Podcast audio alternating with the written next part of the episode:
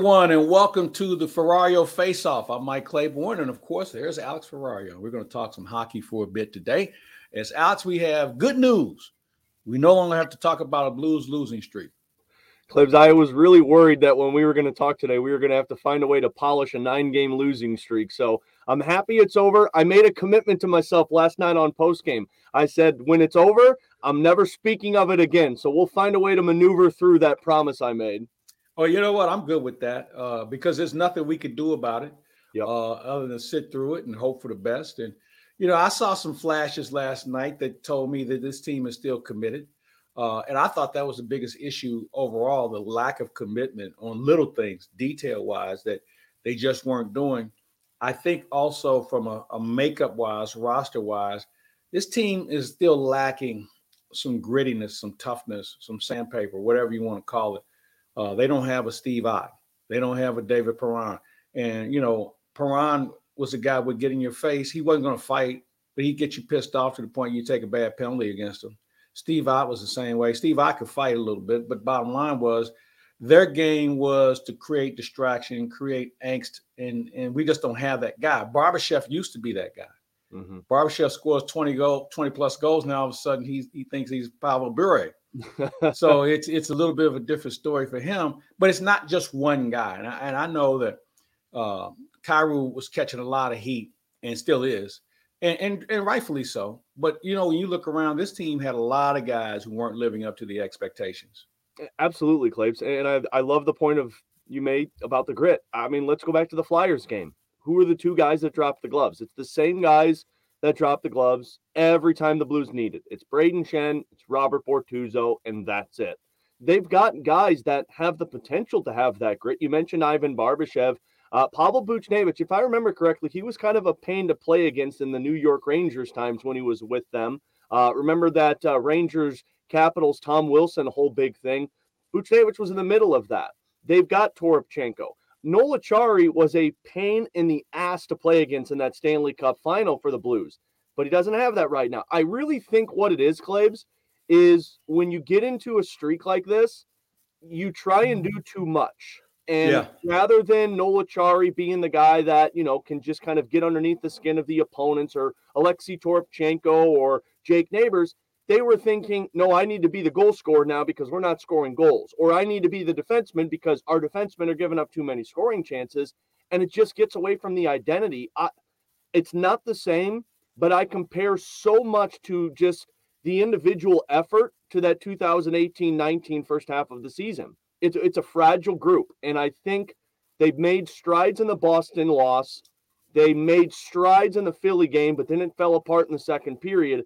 And I feel like they made more strides to what they're searching for in terms of the game that they had in that Edmonton Oilers shutout victory with that win against San Jose. Yeah, and it's not going to get fixed overnight.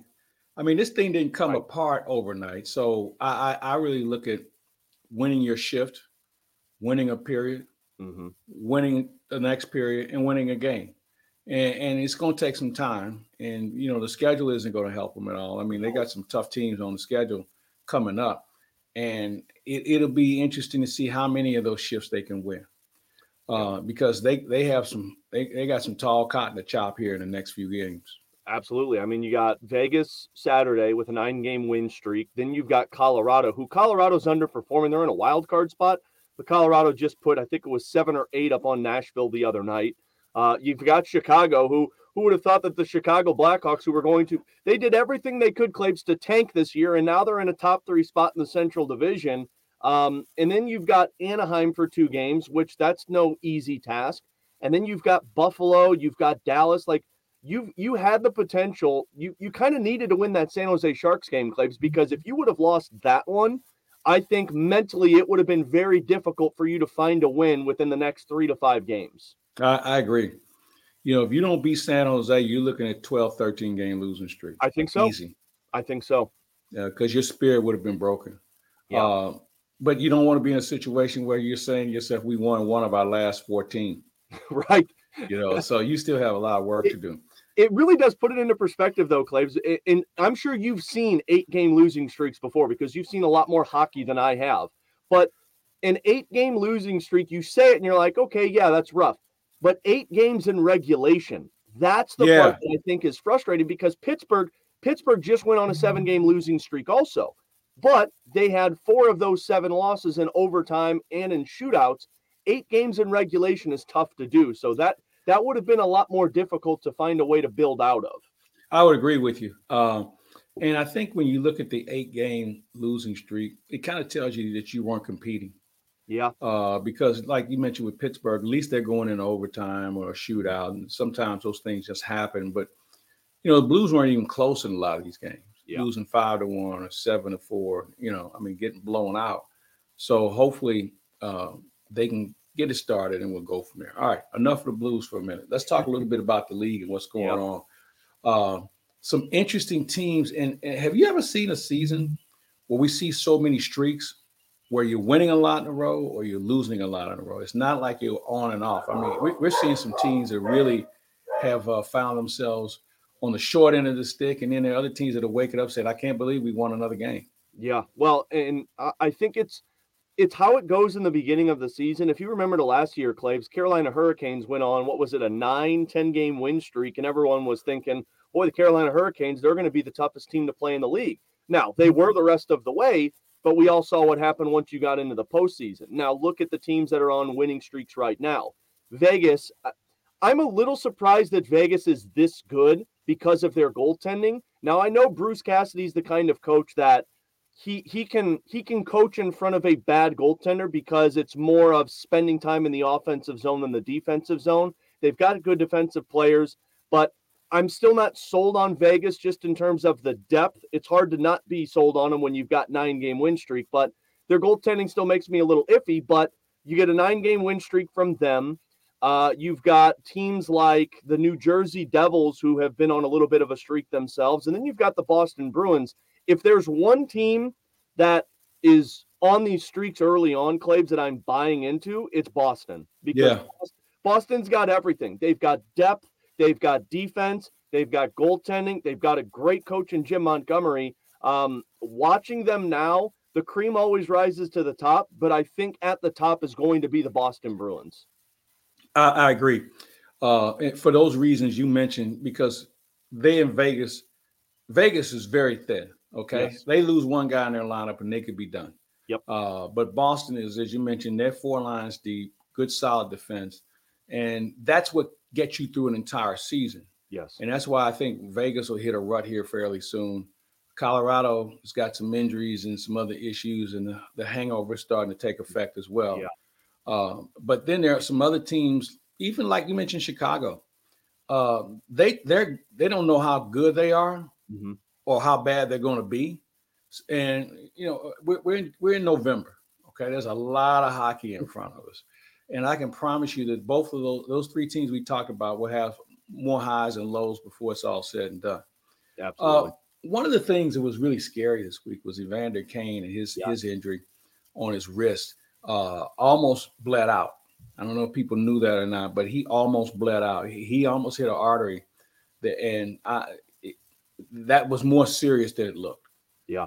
And for a guy like that who's had so much going on in his life, uh, off the ice and to have this sort of injury, uh, a big blow to the Edmonton Oilers because he was starting to play well. Yeah, absolutely. I mean, look, I know Evander Kane has gone through it, and fans don't like Evander Kane or they do like Evander Kane. Whatever it might be, the guy is talented, and Edmonton has showcased it with his goal scoring ability.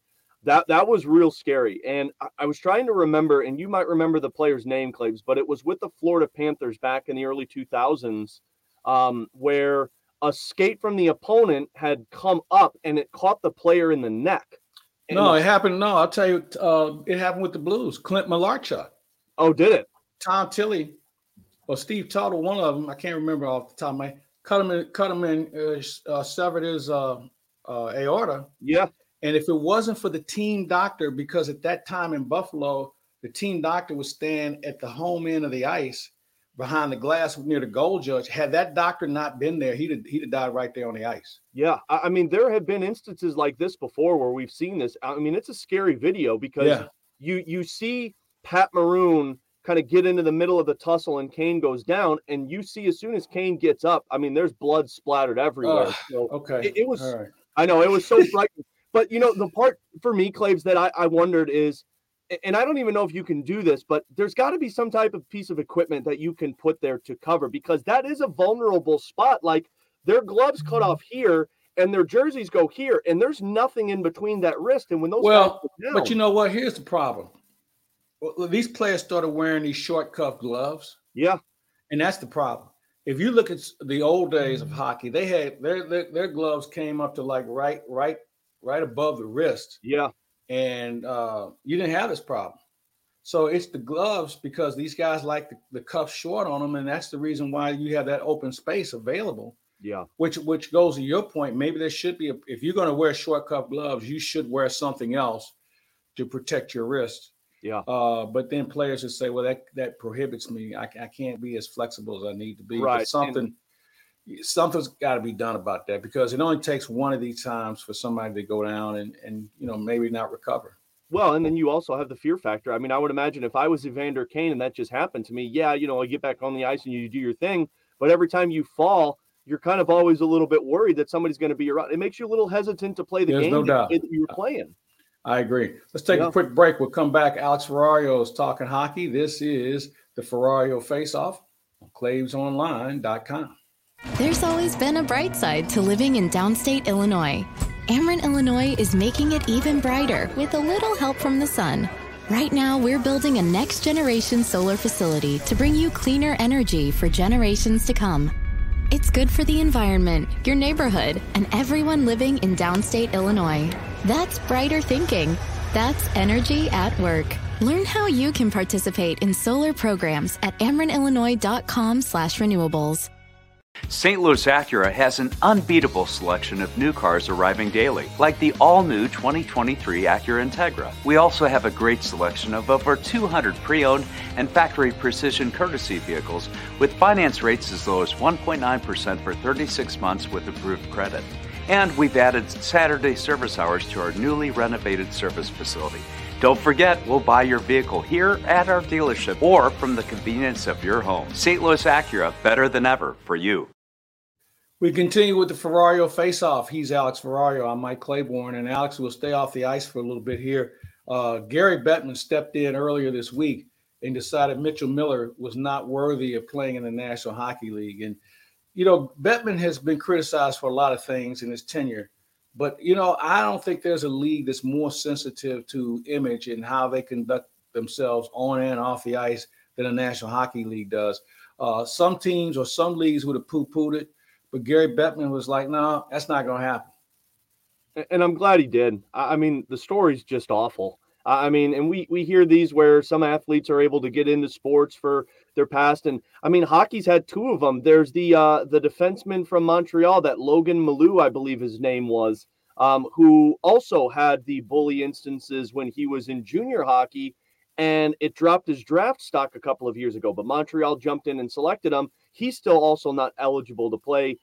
The, the Mitchell Miller thing was just weird, not so much in in terms of his past it was more weird that Boston jumped in and signed him. And I think that's what was the confusing part for me because Cam Neely's press conference that he held, you know, he was talking about it and said, you know, we felt like he deserves a second chance and we did our due diligence and everything.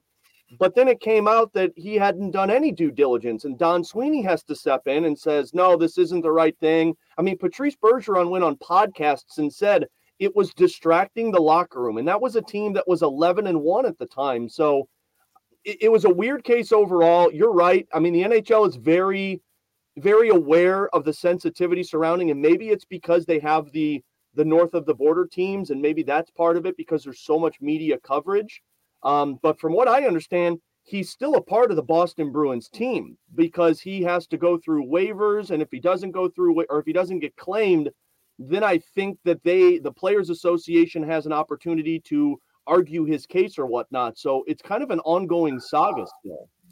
Yeah, stay tuned for that. And you know, it's a tough situation for the Players Association because he he is a member, but also he's dead wrong in what he's done. And I guess the other thing, Alex, is it the fact that he's not shown contrition uh, with regard to what he did a few years ago? I mean, because apparently because I would think that if a guy who got jammed up and we talked about when he was 14, 15 years old, at some point, wouldn't he be wouldn't he have apologized to the family or and I guess he hasn't done any of that.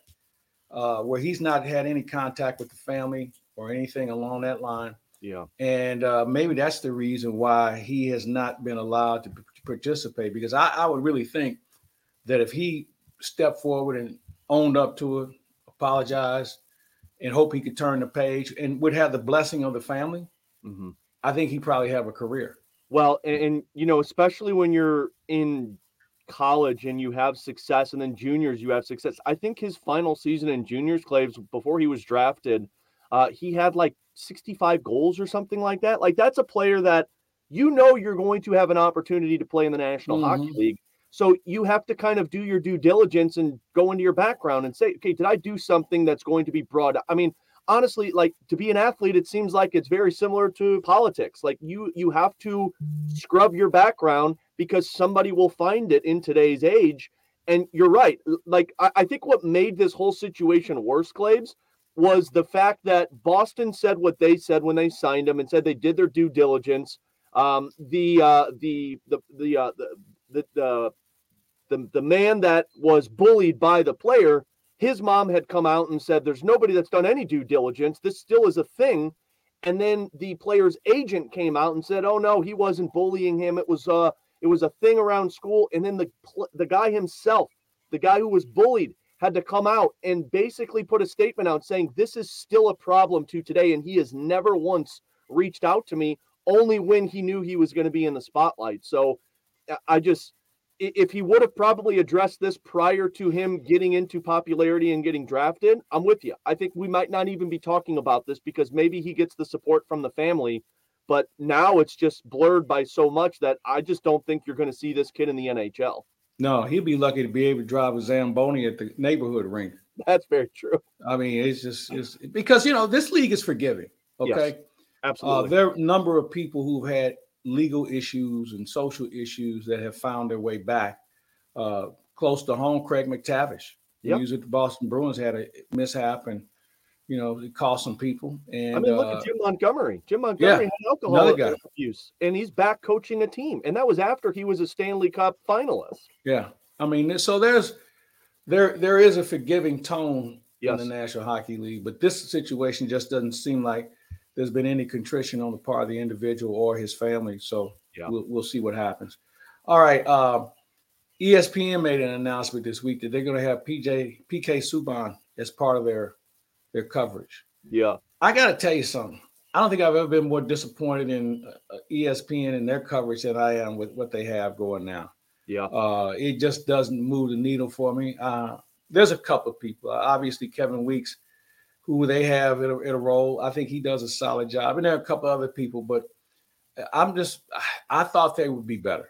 Yeah, I really did. You know the problem for ESPN, Claves, and I'm with you because ESPN hasn't lived up to my expectations that I thought it was going to be. But I also think the problem for ESPN is that NHL on TNT has crushed it. I mean, yeah. NHL on TNT, like if if that wasn't there, I think ESPN might be a little bit more easy and palatable for people to take in. But because Paul Bissonnette and Wayne Gretzky and Rick Tocchet and Anson Carter, those guys with their pregame and their intermissions and postgame stuff, they've made it entertaining and then they've garnered the best play-by-play and color commentators on the TNT side. So uh, it, they do such a good job on TNT that you forget that ESPN even has the NHL. So I, I'm with you. Like I like the idea of PK Subban because he's fresh out of the league. So he you get nothing for me. I, I, I, because I hate the guy in terms yeah. of how he played. He was so frustrating.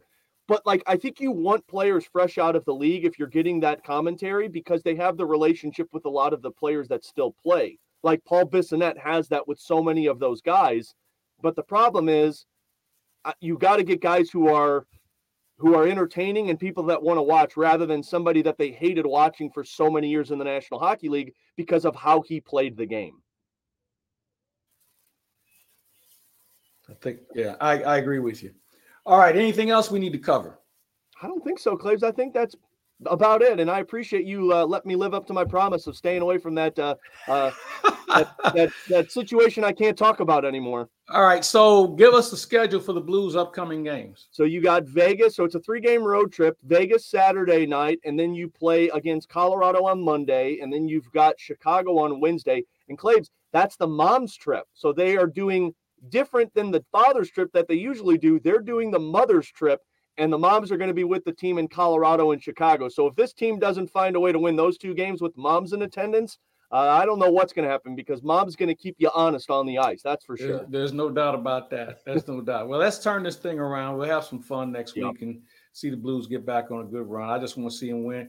As I said, win the shift, win the period, win the game. Yep. I'll leave you with this. I'll leave you with this, Claves. So Joey and I were talking about this on pregame the other night.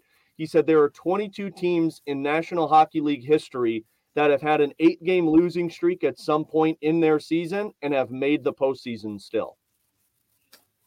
Joey's got a lot of time on his hands. Yes, he does. That's, that's yeah. what happens when you're on the road for a little bit. Exactly. well, the Blues will be all right. I, I don't, you know, they have too many good players. Yeah on this team to, to not make postseason, although that Western Conference is so tough, man. It's going to be a good team. It's going to watch the playoffs on TV. Absolutely. He's he's Alex Ferrario. I'm Mike Claiborne. We thank you for tuning in to another edition of the Ferrario Face Off on ClavesOnline.com.